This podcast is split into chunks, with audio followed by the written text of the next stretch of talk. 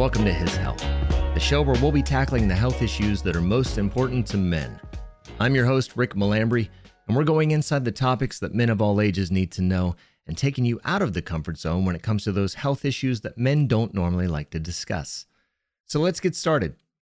With me today is Dr. James Simmons, a board certified nurse practitioner in the LA area and founder of Ask the NP, an online and social media health community that answers questions that you're too scared to ask your MD. Today, we're discussing the most important topics of health issues and concerns for men in the BIPOC community. The His Health podcast is brought to you in partnership from Providence and Boston Scientific, and many of our questions come from our listeners on social media, where we can be found on Twitter and Facebook at Providence and on Instagram under Providence Health Systems. Before we start today, I want our listeners to know that the information provided during this program is for educational purposes only. You should always consult your healthcare provider if you have any questions regarding a medical condition or treatment. Okay, so let's get started by welcoming Dr. James Simmons. Dr. James, how are you? Oh man, so good. How are you, Rick? I'm doing great. Thank you for asking. yeah. Hey, um, just for everybody listening and uh and everything, can you tell us a little bit about yourself and and your role? I was born on a farm back in 19. No, I'm kidding. I, you don't you don't want me to go that far back? Okay. Um, so what who am I? What is my role? So I well first I think I'll start with sometimes the doctor nurse practitioner is a little bit confusing to people. So let me just sort of break that down for folks. I'm a I'm a registered nurse. All nurse practitioners are. I went on to become a nurse practitioner, which means I have the ability to diagnose diseases, prescribe medications and interventions, be the primary care provider for folks. And then I went on past that and got my doctorate. Um, so I'm a I'm a doctorally prepared nurse practitioner. And prior to all of that, I had this kind of weird, funky career in like radio and television. In fact, my original degree, my bachelor's degree, is in broadcast journalism. So. Oh, wow yeah, a lot of people don't know that. I actually started off in radio and and a little bit of TV news, and so I decided I wanted to merge these things. Um, and oh, God, seven, eight years now, eight, nine years, something like that.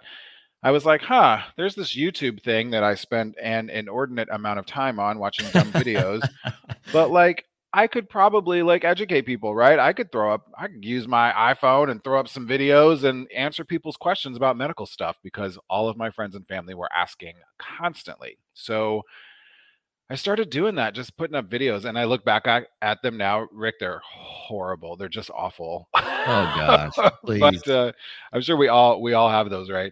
Oh yeah. Um, oh yeah. It's it's something. But lo and behold, there's my Midwest coming out. Lo and behold, uh, a couple of these videos took off, like really took off, several hundred thousand views, which remember eight or nine years ago, that was like a big deal. Um, yeah. So I was like, huh, I might be onto something here. So fast forward now through that time, I do a ton of media. I started this Ask the NP, everything you're too scared to ask your MD sort of empire. It's mm-hmm biggest on Instagram, but I still do post videos to YouTube occasionally and Twitter and Facebook and all that stuff. And we just talk about all the stuff that people sometimes are a little scared to talk to their primary care provider about. And obviously, in the last 19 months, a lot of COVID. Yeah, I bet. Man, yeah. You're a man of many talents. Uh, sure. I'll take yeah. that. I appreciate that. Today we are talking about health issues that and concerns that affect men of BIPOC community more prevalently uh, or on a larger scale. Uh, tell us uh, what you think and why you think it's important to have this discussion and why you wanted to be a part of this conversation on this topic. Yeah, you know, there's uh, one of the things that's been so amazing about the the time that I've spent with Providence and you know so i've been doing this sort of media thing and whether it's hosting live events or doing videos on my own social media or internal videos i've been working with providence for a few years now and one of the things that providence has sort of let me go on and just let me do is having conversations about the health disparities among certain bipoc communities and for those listening bipoc is black indigenous and people of color right Mhm. we we like to make things really convenient right so we like to say okay well let's talk about all the black people all the indigenous people all the latinos all of the people of color everyone A- api asian pacific islanders let's lump everyone together and call them bipoc because that makes us more comfortable so for the sake Mhm. of conversation and time we can talk about bipoc communities but you know, in particular, I live at the intersection of being a biracial black man and being queer.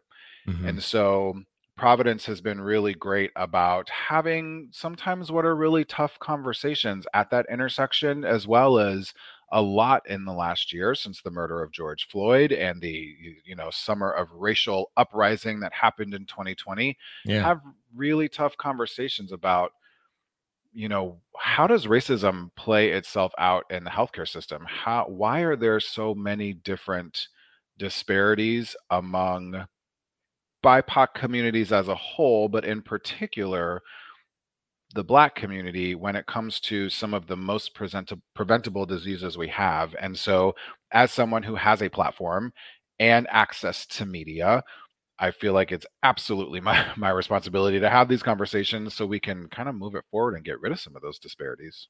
Yeah, I agree. What what kind of health issues and and disparities do you do you typically discuss on, and what what are most significant to you? Hmm. All of them. we'll take everything. No, no. Uh, so uh, my doctoral research is actually in HIV prevention. Okay. um, specifically why we have you know uh, oral although a shot is coming very very soon it's very exciting but we have Mhm. oral hiv prophylaxis right now in the united states we prescribe that as a pill that you can take every single day and it is 99% effective at preventing transmission of hiv through sex that's amazing and Mhm. because of that and because of the advancements in hiv treatment HIV, if you have HIV, it's much more of just a lifelong chronic disease now. If you do not have HIV, we have a pill you can take that's 99% effective at preventing you from getting HIV. And in all racial gender categories, rates of HIV are falling, except for young black men who have sex with men. And so my doctoral research is basically why is that happening? Although Yeah, lots of. People way, way, way smart. Yeah, that's super is interesting, isn't it? Lots of super people way smarter than me have been figuring out the why. I decided to see if social media was a way that we could fix that. So that's what my doctoral research is in. So I'm super passionate about HIV in the black community, as well as some of the biggies. You know, heart disease is still the number one killer of everyone everywhere globally. Like, Mhm. if anyone remembers that from this podcast, heart disease is the number one killer of everybody everywhere, except it kills black men two to three times more than it kills white men at a younger age. So there's more black men who die of heart disease between the age of 25 and 54, three times as many as white men. Um, you know, I could I could go on with a lot of the statistics, but there's Yeah. there's reasons for that, right? And so I feel like heart disease, diabetes in particular, high blood pressure, of course, goes along with both of those. HIV, like those are the things I'm really, really, really passionate about with my community. Well, what do you? What are your thoughts on why that is? What uh, what's the differences between white men, black men, Hispanic men? What are the differences in in the why you see more black men having heart disease and at an earlier age than others? Mm-hmm. Oh boy, how long is this podcast? As long as you want it to be. as long as oh well in that case let me crack my knuckles here and uh, get going so uh, no I, in all honesty you know th- this is i feel like we should have had like a an intro to this that was like hey probably going to make some people uncomfortable listening because that's kind of what dr james does so of course right so Most people need the truth. Yes. Well, we do need the truth. And the Yeah. truth is, unfortunately, the healthcare system is racist, just like so many other systems that we all live and operate in. Yeah. And not just even the healthcare system, but um, all of our wellness and our preventative systems. So, a Mhm. lot of people are familiar with the concept of food deserts, right? Yes. So there are certain communities, particularly in urban areas. So, like I live in Los Angeles. So in Los Angeles, there are certain areas where there just is not as easy of access or as many grocery stores that carry what we consider healthy foods. So lower fat foods, fruits and vegetables, good grains, all that kind of stuff, right? Mm-hmm. There might even be a few grocery stores that carry those things, but getting to them and then getting home with a bulk of groceries is very much an issue. Mm-hmm. And then those grocery stores, like anybody who's ever been to a Whole Foods or an Erewhon or even a Sprouts, it's more expensive than Yeah. your local store down the street. So if you are already in an economically disadvantaged situation, and then someone is telling you you have to eat better, but you can't really afford to, and but you really want to try, you're like, okay, I'm going to take this hundred dollars that I have right now that I have to make feed me and my partner and three kids for 2 Mhm. weeks, which we know hundred dollars was isn't going to go very far, right? No. Well, let's say I got this hundred dollars. You're gonna go to the place you can get the most food for your hundred bucks, rather than someplace like Whole Foods where you're gonna get like three green peppers, an avocado, and a steak, right? Like Right. that's all you're gonna get for hundred bucks.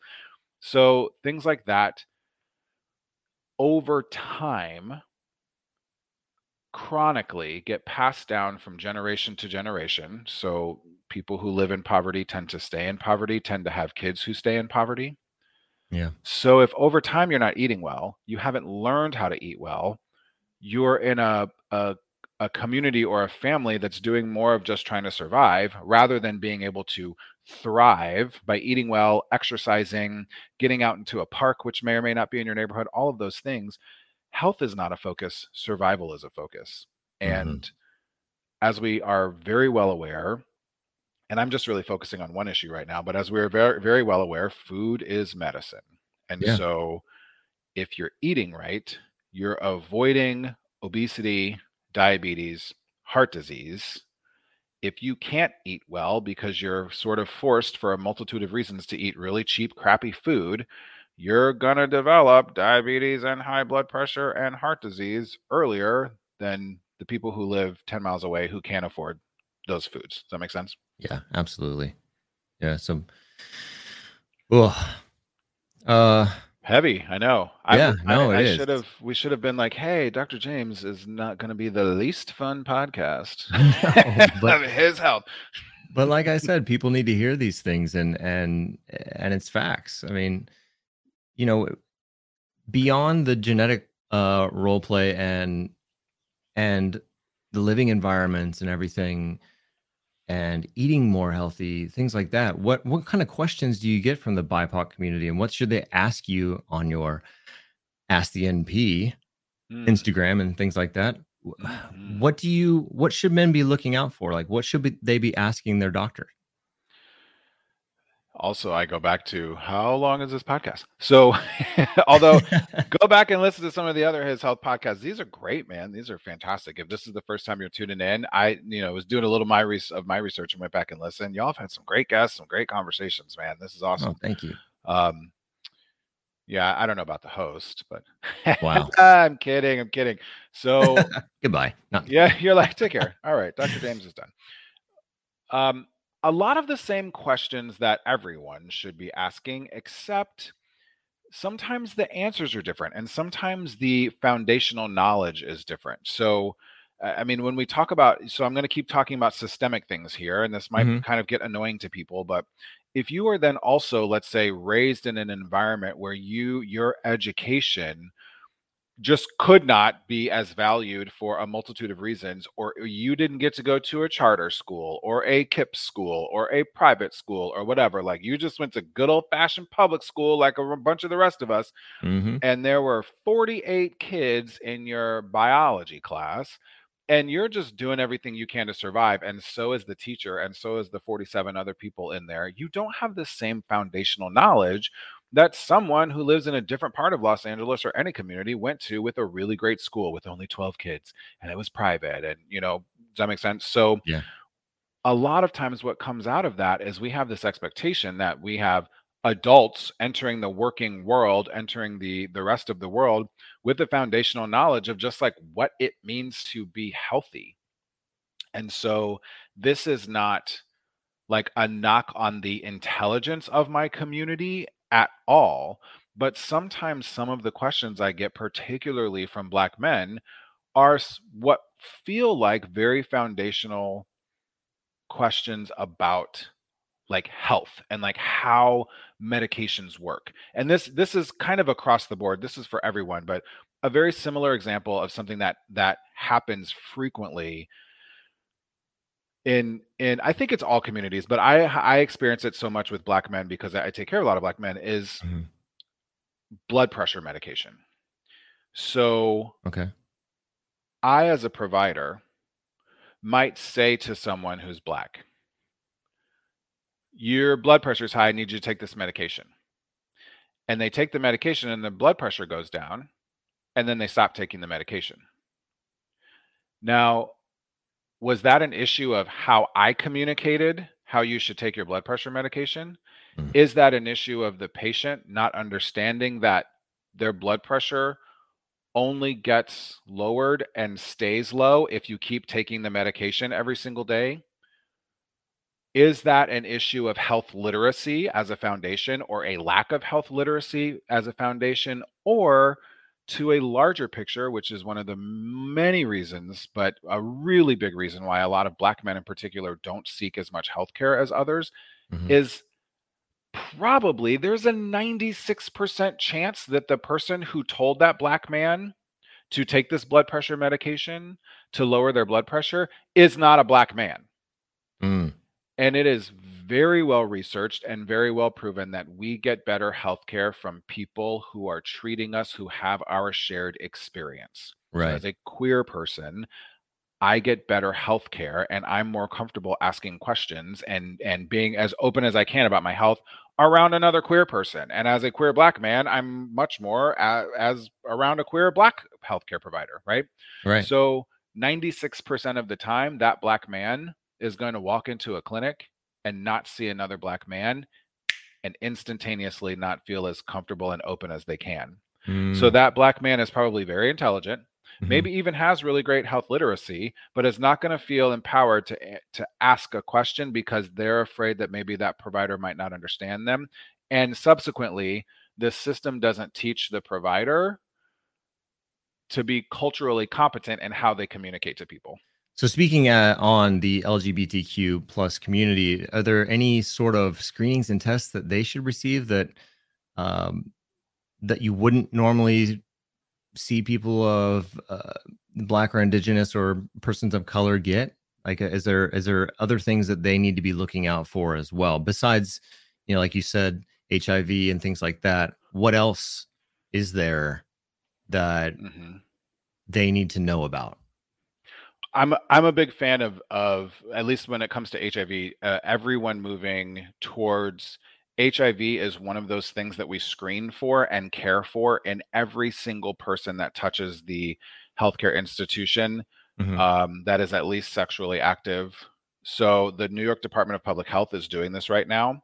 Yeah. And I forget the the phrase they use for it, but every person that comes into any clinic, any New York Public uh, New York Department of Public Health clinic, gets treated for HIV. Wow. Period, period, full stop. Now, if they're HIV positive, they get an update on their medications, they get their their treatment protocols looked at. They're like, "Hey, we can update you to this new medication," like all of that. If they're HIV negative, they get put on PrEP or they have a mm. conversation with their primary care provider about whether or not PrEP is right for them if they don't want to be on it whatever. But everyone gets some sort of level of of HIV care, which I think is fantastic. And it what it has done is removed the stigma of HIV across the board.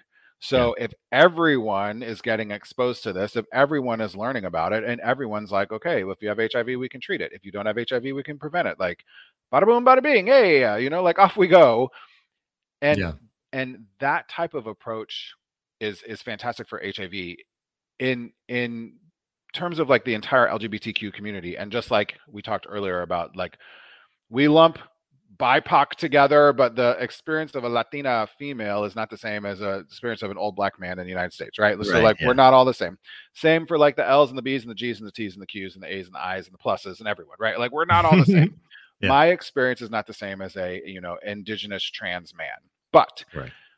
for sake of conversation, there are much higher rates, unfortunately, of smoking, alcohol abuse, and drug abuse in that community. And so, I, you know, I really urge um, individuals, any providers who are listening, to screen for those things. There's also a much higher incidence of um, suicidality, yeah. of, me- of mental health issues. Um, for probably some what are probably pretty obvious to a lot of people, but you know, a lot of queer kids get kicked out of homes, have really difficult childhoods, are not accepted by general society. Like I'm super lucky. My family was great from jump, and I live in Los Angeles. So, like, I live a pretty privileged queer life. Mm-hmm. But, you know, some kid from Nacogdoches, Texas, who comes out right. as trans and pansexual, like, probably going to have some issues. And if that kid is of color, even more issues. So, uh, when it yeah. comes to health, you know, eh, those listening who might identify as queer, you know, obviously, you know, everyone wants to jump to sex in those issues, right? HIV or or STD screening because unfortunately when people think about us queer folks, the only thing they think about is sex, but we are complete people. So I really urge, you know, those listening you still need to, you know, if you're 45 and older, you need to get a colonoscopy just like everyone else. If you have a history of breast cancer in your family, you need to get, you know, breast cancer screenings. If you have a history of cervical cancer, whether you identify as female or male or not, if you have a cervix, you need to get screened for cervical cancer. HPV vaccinations should be happening for everyone. Yeah. A lot of the same things as everybody else. But don't let your provider pigeonhole you into well, I'm just going to screen you for HIV and have a conversation with you about HIV because you're a gay man. Mm-hmm. Okay, well, great. I'm only 23. I'm still eligible for this HPV, HPV vaccine. Like, I don't want anal cancer down the road. Like, let's get that vaccine. You know, let's have that conversation about that. And so, there's a percentage of the responsibility that is on the patient, of course, in any situation. But for me, it's much more about providers understanding the culturally you know nuanced needs of of everyone that they treat that's why we go to school for forever. That's why we practice. That's why they pay everybody else the big bucks. Ain't nobody paying me big bucks but that's why they pay us the big bucks to like do what we do you know what i mean? Is to be able to take care of our patients in the best way possible. Right. Let's go back to you talking about mental health because i i want to touch on this a little bit. Um in terms of individuals who, like you said, are in the LGBTQ community or BIPOC and LGBTQ. Uh, how much do you see that as an impact the the mental health and what do you what do you tell those people like uh, what can you do to help them with those issues mm, that's uh it's a complicated one because you know there the stigma of mental health is real in so many communities. Mm-hmm. Period. And then there are layered on top of that are the sort of cultural issues that come up with mental health. So I am not a part of the Latino Latinx community. Mm-hmm. I do work with, uh, you know, the the hospital where I practice. The patient population is overwhelmingly Latino, and so just my years practicing there, I, I've developed a familiarity with the community and volunteering and all those different things. There's there's a sense in the community uh, of many things when it comes to mental health, and and in that community in particular, there's a you know the, this is what the doctor says, so you're going to do it, and that's it. If the doctor didn't bring it up, we're not going to talk about it. Yeah um, there's also you know you can you can lean on sort of the old school machismo although i'm finding that some of that machismo is disappearing at least in my practice but but there's there's not really a conversation about mental health and how that impacts our physical health and how that impacts culturally and within the family dynamic right family is so incredibly important in a lot of a lot of cultures and particularly latino culture mm-hmm. and and so you know sometimes it's on us as the provider to to say, okay, like if you're at my clinic, all right, we adjusted your medication, your hemoglobin A1C is coming down. That's awesome. Good job. You're mm-hmm. eating a little bit better, getting a little bit exercise. How's your head? Yeah. Like, how you feeling these days, right? Like, oh my gosh, we all are living in COVID. It feels like the end times right now. Like, I know I'm feeling a little rough sometimes. How are you feeling? We just have yeah. to open the door. And Yeah, it's so hard for for individuals to open up, even if you're in the doctor's office one on one. Like, you know, Oh, when man. when you're asked that question, are you feeling depressed? And you're just like, uh, well, I mean, maybe. I don't. Right. and You when know? we you know we might only have 15 minutes to to treat you right? Right. and that like that's even when you talk about sort of systemic issues like unfortunately the way our healthcare system is set up we're a volume based business for the most part unless you're with kaiser and Mhm. like a lot of providers got 15 minutes to see 45 people in a day Yeah. well if we spent 12 of those minutes talking about your diabetes i might even be uh, be able to bring up that conversation but then we might only have two and a half minutes to talk about your mental health which you know obviously is not nearly enough time right. And so then if it's okay well i'm going to refer you to a therapist Right. but then it's on that person who maybe even had a really hard time just simply opening up about the fact that they might have some mental health issues going on to call that therapist, set up an appointment, you know, get out of work to go to that appointment, do the things like, you know, Yeah. all of that, whatever, which is why I think telehealth and the explosion of that during COVID is going to uniquely really benefit some BIPOC communities who might finally have access to internet or good cell phone signal, good technology because it's we've all been sort of forced in that direction hmm and it's going to make having appointments with with like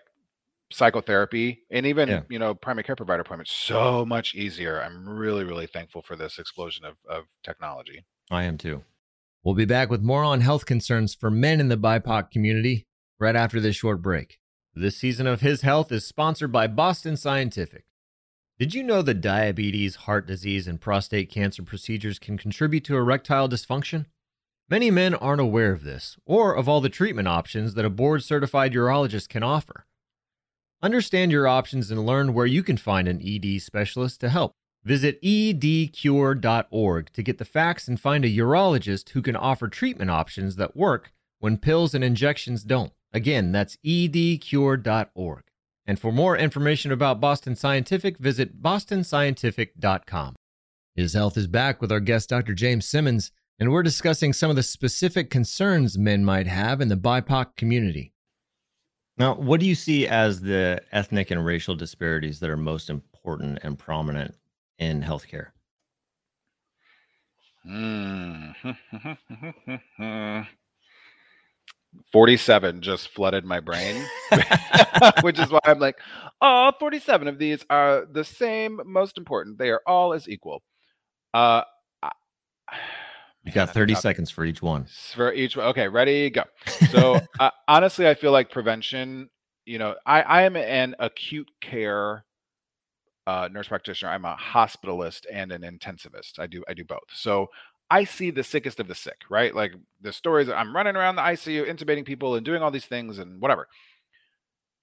Doing that, doing taking care of the sickest of the sick, even pre-COVID, has made me realize how important how much more important preventative care is, right? I want to Mhm. keep people out of the hospital. If I've learned anything doing this, it is that we should be paying people more in primary care, doing the prevention, keeping people out of the hospital and keeping people healthy then we should be paying people like me in the hospital environment, right? Absolutely. um, we need to shift our focus. So, that being said, I, I would say access to really good, consistent, quality preventative care. Uh, a lot of the patients that I take care of go to a clinic hmm where they might go once a year, maybe, or they at least it's the clinic down the street and they have they're sort of semi familiar with it, but there's not a a built-in sort of culture of this is my provider, they know Mhm. me. I go see them at least every, you know, every six months or at least once a year if I've got nothing going on. You know, we adjust my medications. I can call them, I can email them, all of those things.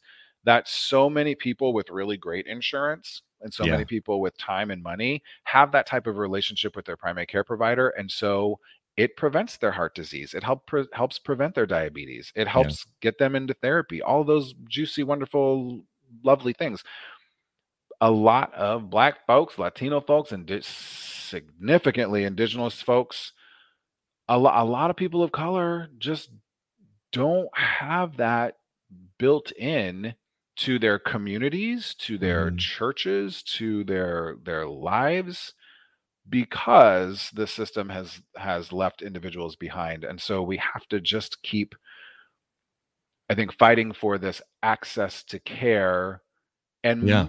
access to care has to mean more i think people hear that and they say oh great we'll just build a clinic eh. sure that's great that's part of it let's build a clinic let's build all of the clinics but what we're by just building clinics we're not addressing the larger picture of all of the things that I talked about. Who's staffing those clinics? Are they, you know, if you're staffing a clinic in Lynwood, uh, which is kind of a part of LA or South Gate or whatever, you, everyone needs to speak Spanish.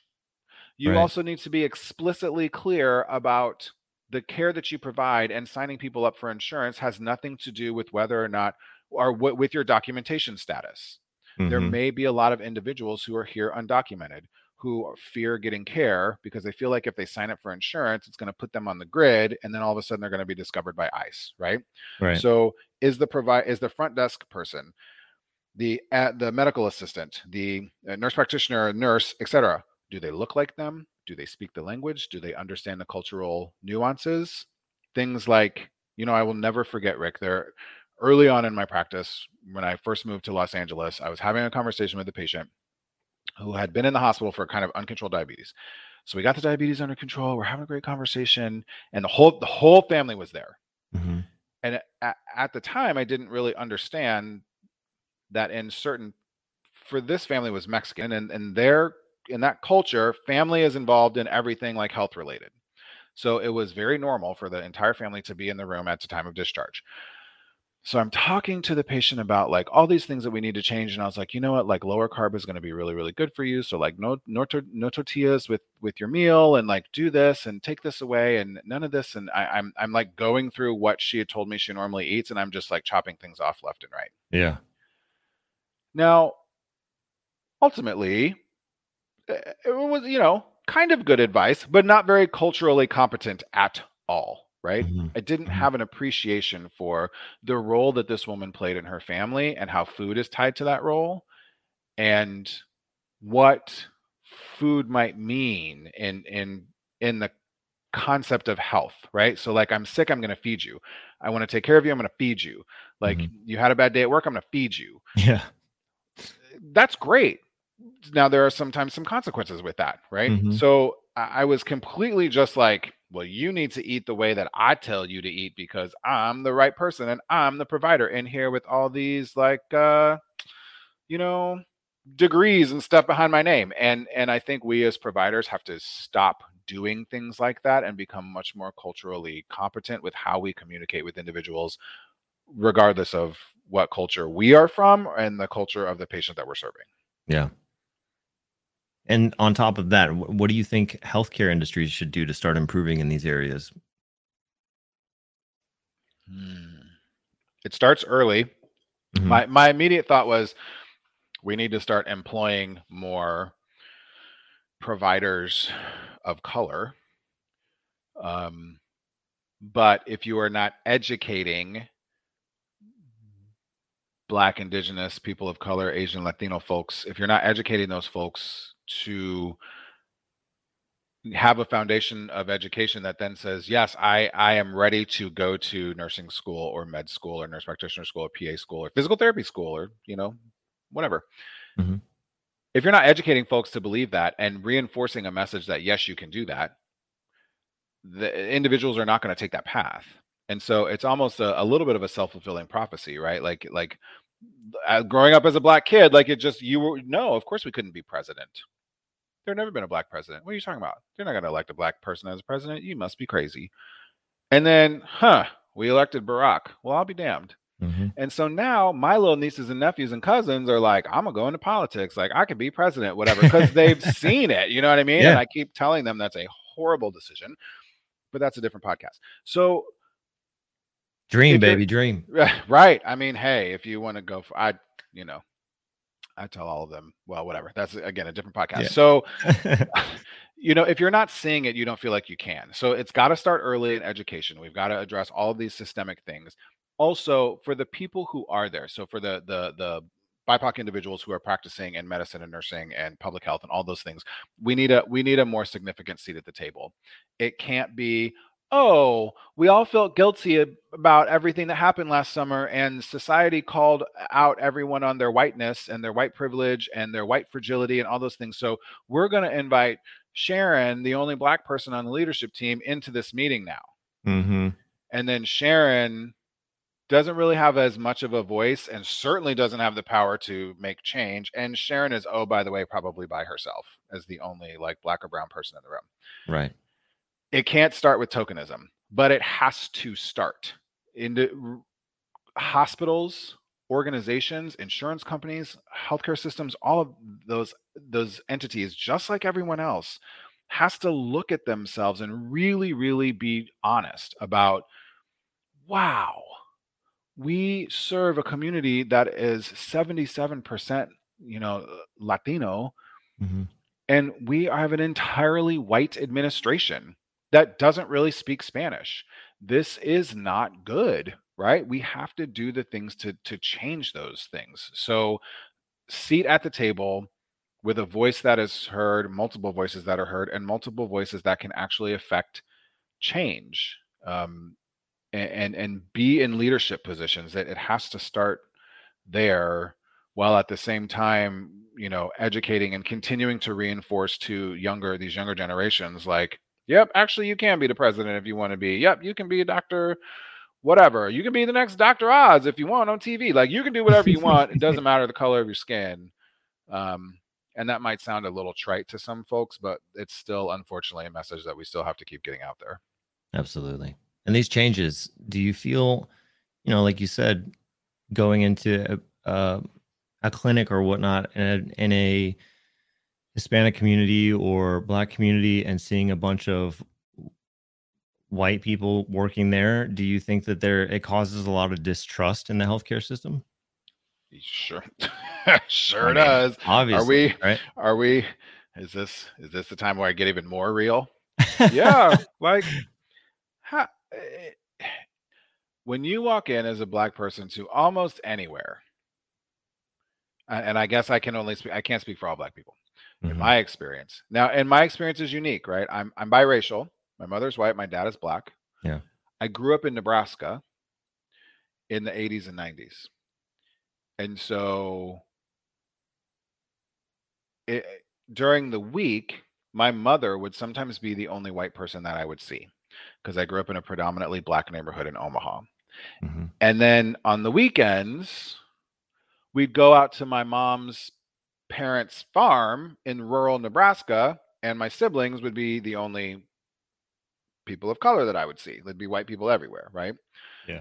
So, a, a, very unique experience that in which I say I feel like I have learned to navigate white spaces a, a lot better than some other BIPOC folks because I've had to from a very early age.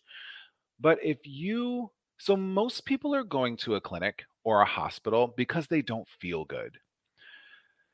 So you already don't feel good. You probably haven't been feeling good for a while. You're really concerned about what's going on with you, right? Like, oh my God, everyone, right? You Google anything and you have cancer. Yeah, yeah. Right. So like my toe hurts. Don't oh my God, that. I have cancer. right. Don't Google.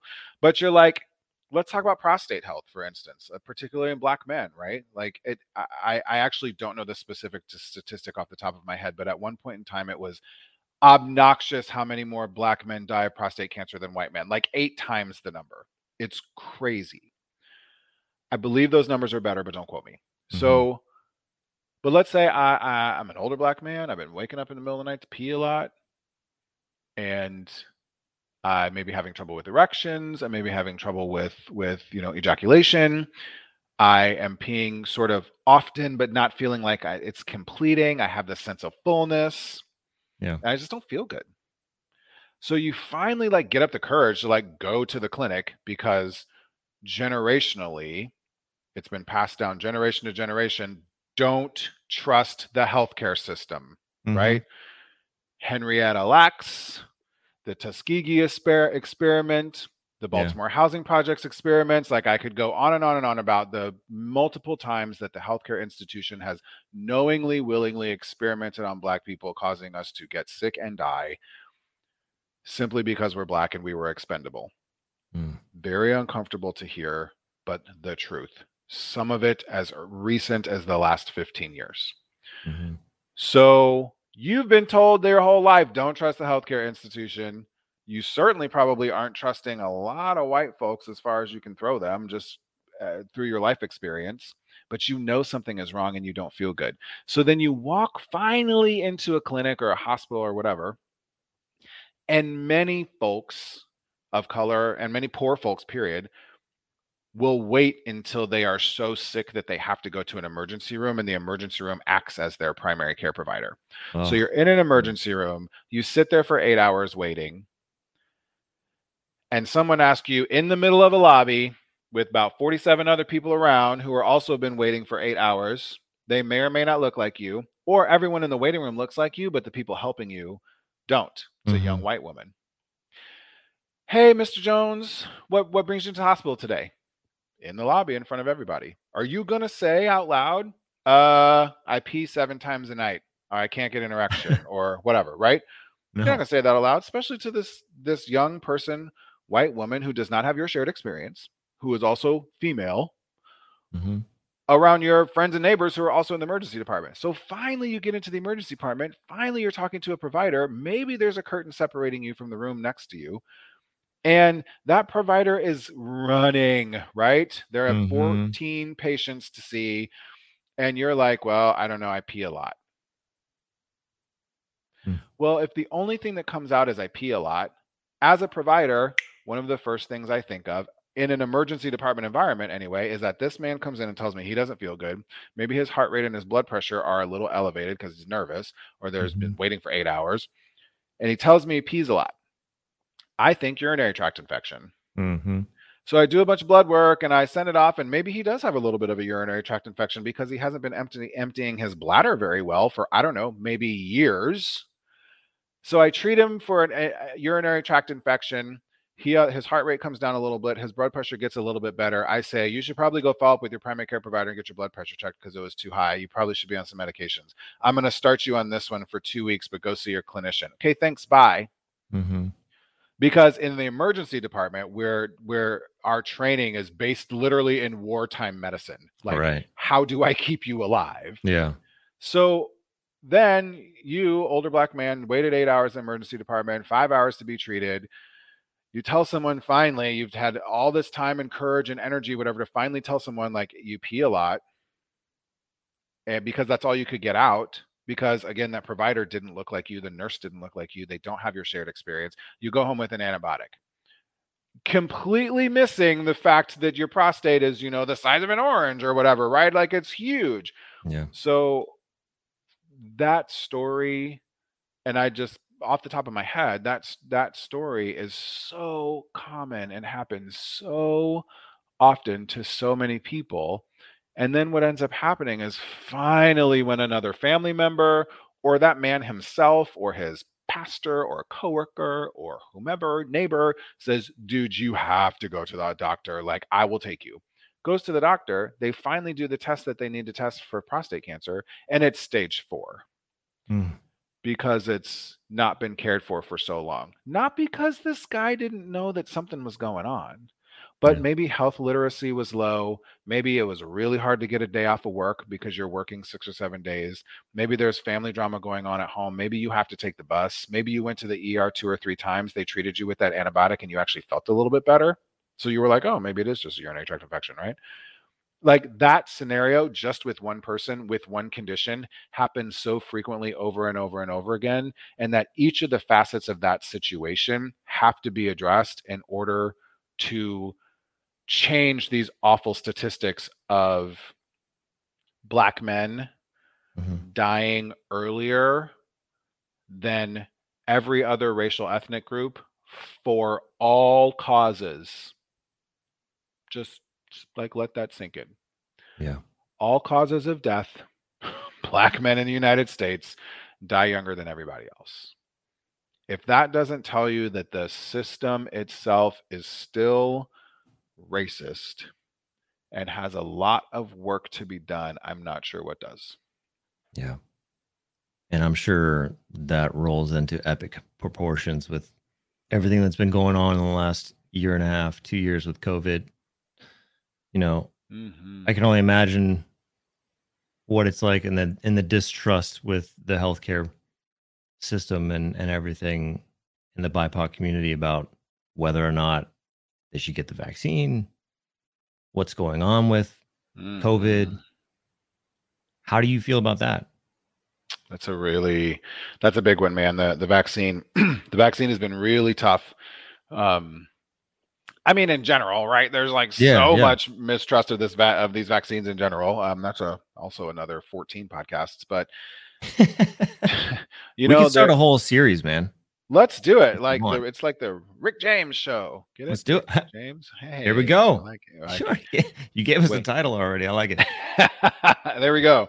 Everybody's listening. It's the Rick James show. So Mhm. hopefully, God, Rick, you would talk more than I do. I feel like everyone listening, I'm sorry I've been talking so much.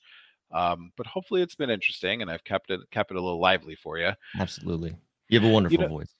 Uh why why thank you very much. My grandmother also thought so. She's the only one. You have a great voice. Thanks, Grandma. So man, this vaccine. hmm I- I go back to what I was talking about earlier about mistrust in the healthcare system in general. And we we reference Tuskegee a lot because it's the most famous of the horrible atrocities against black people by the healthcare institutions literally sponsored by the US government. So, and that's the one that everyone kind of knows about. But there Yeah. are tens of others that happened and more importantly there's this sentiment that has been passed down from generation to generation for mostly very good reason hmm to not trust the healthcare system, to not trust this system that was built on white people, for white people, by white people. This system that was, you know, many of the gynecologic, I know this is a men's health podcast, but many of the gynecologic advances that we have hmm are because of one horrible, awful human being who experimented on black women without anesthesia, including doing full hysterectomies, oophorectomies, removal of, of um, ovaries, without anesthesia. Mm. Hundreds of women. And so, stories like that, stories that aren't told in the in the textbooks ever have gotten passed down from generation to generation and the, some of the you know like telephone, some of the details might have been lost here and there but the sentiment is still passed down Yeah.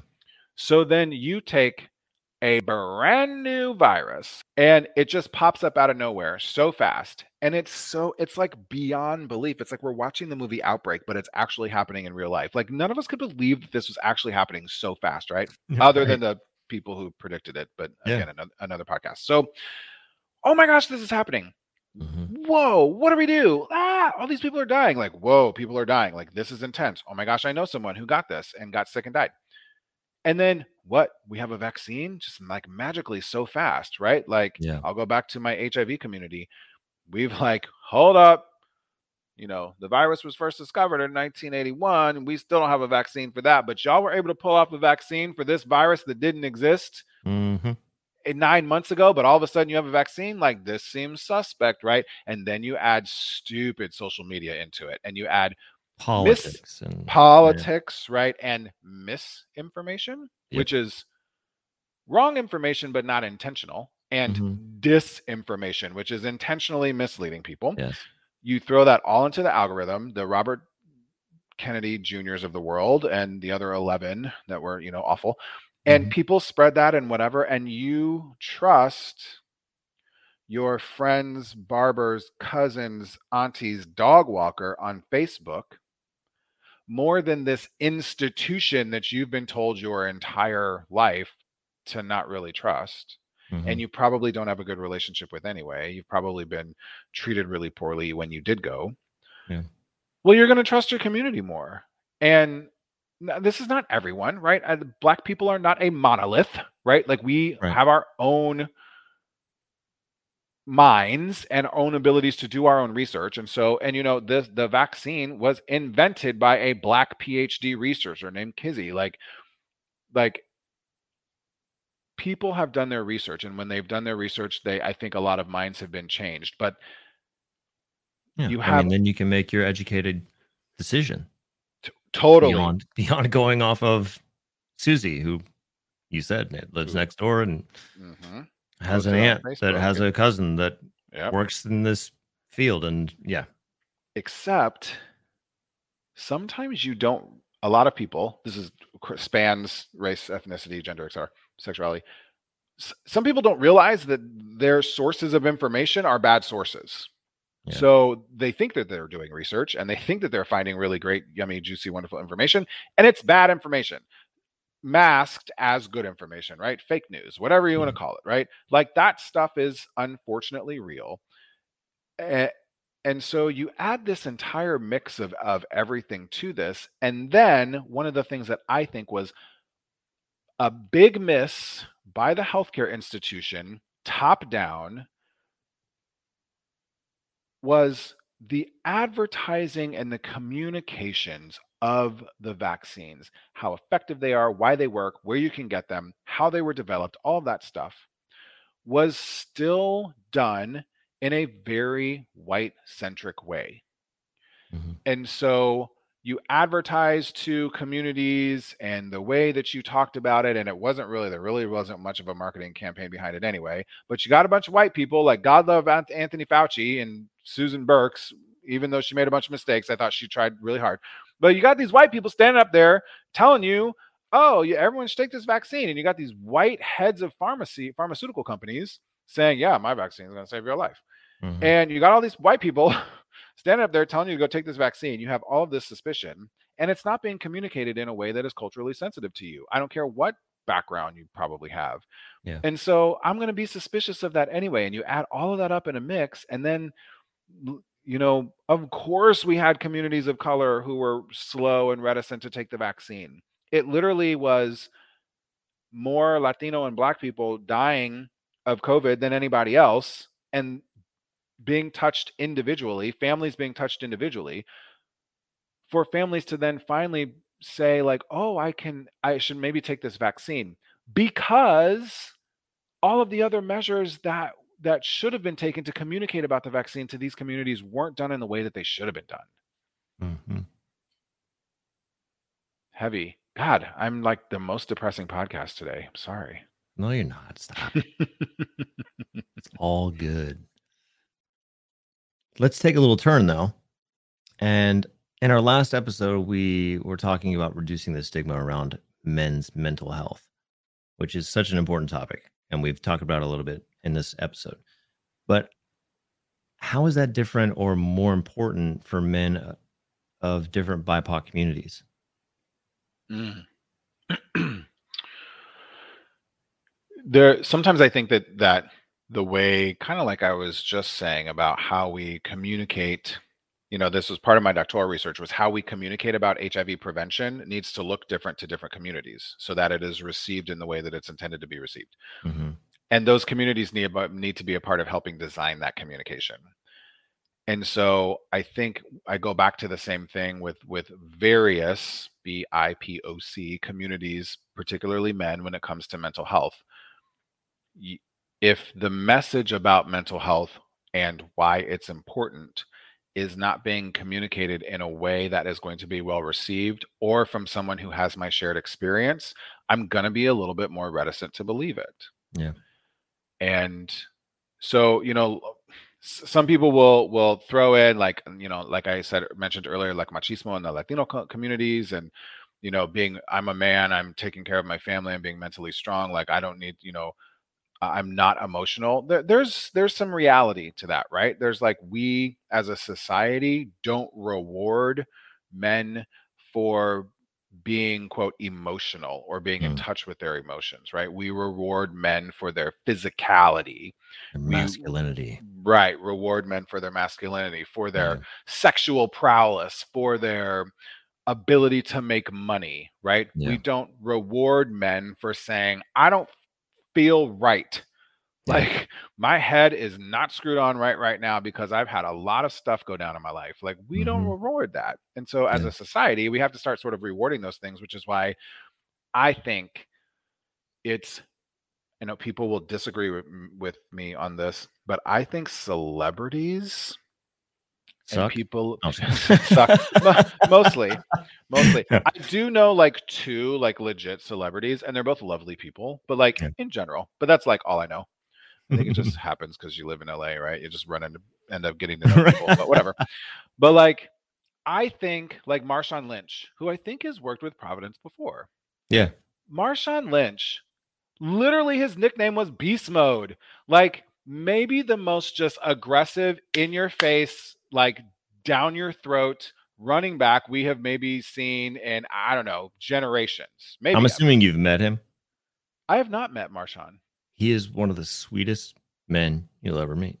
Is he? Oh, yeah. I'm so glad to hear that. So it's funny that you said, you know, his name. It's it's ironic that you know he's named Beast Mode and he's like this extreme force on the field, but he's such a sweet guy. So sweet, yeah. And and and I think what I think is is that that's amazing because it shows the complexity, particularly of a black man yeah. playing the most macho sport, right? Like playing football. Mm-hmm. And when he said in that press conference, like, I got to get my mentals together or whatever, or like, make sure your mentals are right or whatever, I yeah. mean, that was a game changer. Like, you have beast mode on a Super Bowl team. They should have given him the ball mm-hmm. in the mm-hmm. last play, and they would be two time Super Bowl champs. But you, you have this dude who is like a football, like probably going to go down legend. Like he'll probably be a second or third ballot vote to the Hall of Fame just because of like what he did. Like th- yeah. this dude to say like you got to get your mentals together. I think things like that are important. I think like LeBron James talking about mental health. We'll put his vaccine stuff recently aside, but talking about right. mental health yeah. is important. I think Kevin Love talking about mental health is important. I think people like Lizzo, Demi Lovato, like I could go on. Unfortunately, in our society, we revere people because they're really good at games or they're really good at singing. Yep. But when those people get real with us and get vulnerable with us, it allows us to do the same thing in our real lives. And yeah. so I don't dismiss the power of other Black men having conversations about their mental health as a means to trying to open up conversations among other black men who are not celebrities, right? Having mm-hmm. conversations about their mental health. Yeah. I think, I mean, that obviously goes for the black community, but in all communities, I believe. It mm-hmm. just needs to be more normalized and destigmatized. And it's such a huge issue we have. And it's only compounded, you know, through generations and generations of, like you said, uh, as a male figure, you're supposed to act a certain way or be this way and not not show any sensitivity and uh, we've we've been it's been ingrained in us for so long mm-hmm. and we need to break that mm-hmm. like we mm-hmm. are all human we all feel we all have these emotions and they all need to be accepted and i, I think that we we have made some really significant strides in doing that in the mm-hmm. last few years I think if they're uh, unfortunate, I, I, I'm really sensitive when I say this. So I, I don't think COVID was a blessing. Okay. I don't, I wish COVID never happened. I'm not a fan of COVID. So many people have died and it's been, been awful. It's really, I mean, I'm, I suffer, I will be vulnerable. I suffer with some pretty significant PTSD mm-hmm. from having worked the front lines of COVID from day one. And then on my off weeks, I talk about it all day long in the media. So like I got a lot of COVID issues and and but I'm, you know, I took some time off the last 2 weeks to clear my head very intentionally. My partner was like you got to get away, like, you know, I, am trying to do what I can to take care of my mentals. Um but I, I think that we have made some significant strides. And so, with all of that being said, I think one of the things that may be coming out of COVID that could be considered a silver lining is that I think so many more people are being just got so raw and defeated that they mm-hmm. finally got to the point where they're like, I don't care what anybody thinks. My head isn't right. My mental health needs help. And so many people doing that, just from a volume standpoint, has really allowed other people who are also feeling that way to really open up and talk about their mental health. And for that, I will be eternally thankful. Yeah. So, is there anything else that we haven't covered about this extremely important topic that you want to make sure our audience knows? Oh man. what do I want? Episode 67. What, no. there's, there's right. Episode right. Let's keep going. The Rick James show. So I I will say this. So and this is a message to anyone who's listening who uh, you know, again, my experience is, is, is as a black man, but but uh, black, indigenous, Asian, Latino, any person of color, and my queer folks out there too. Do, there is someone out there who has your shared experience who can help take care of your health. It is worth it to you to do a little bit of, of Googling and do a little bit of asking around and finding them. It can change everything. It can literally be the difference between being a statistic and not being a statistic. It is not a foregone conclusion that young black men who have sex with men have to get HIV 50% more than every other racial background. Just because that's a statistic now doesn't mean that that has to be your reality. You don't have to die of heart disease three times more than your white counterparts at age 50 just because those are the statistics now. So while those of us with platforms and in positions of influence and authority are going to continue to work to try to like tear down the system and rebuild it in a way that's better for everybody. I also urge you that never in humanity have we had more resources and opportunities for you to be able to find healthcare that will fit and work for you. And even if that means having a, uh, a conversation with someone on your computer or on your phone, it, it's out there. Try to work for it there there really really are resources for resources for you and i promise you it is going to be so so worth it. Beautifully put. Well james thank you so much for coming on the episode and conversing with me and sharing your knowledge. It's been it's been a wonderful time. Thank you. I have i have also had a wonderful time rick. I hope i didn't bore everybody to tears. Stop it. Once again i want to thank dr james for joining us today on his health our friends at Boston Scientific for sponsoring this show, and to everyone for listening and sending in your questions. We look forward to continuing the conversation on men's health with more experts from Providence and future episodes. So make sure to listen to all of our shows on Dash Radio under Future of Health Radio or on your favorite podcast platform. And follow us on social media where we can be found on Twitter and Facebook at Providence and Instagram under Providence Health Systems. To learn more about our mission, programs, and services, go to providence.org. And follow Dr. James on Instagram at AskTheNP. Thanks for listening and be healthy.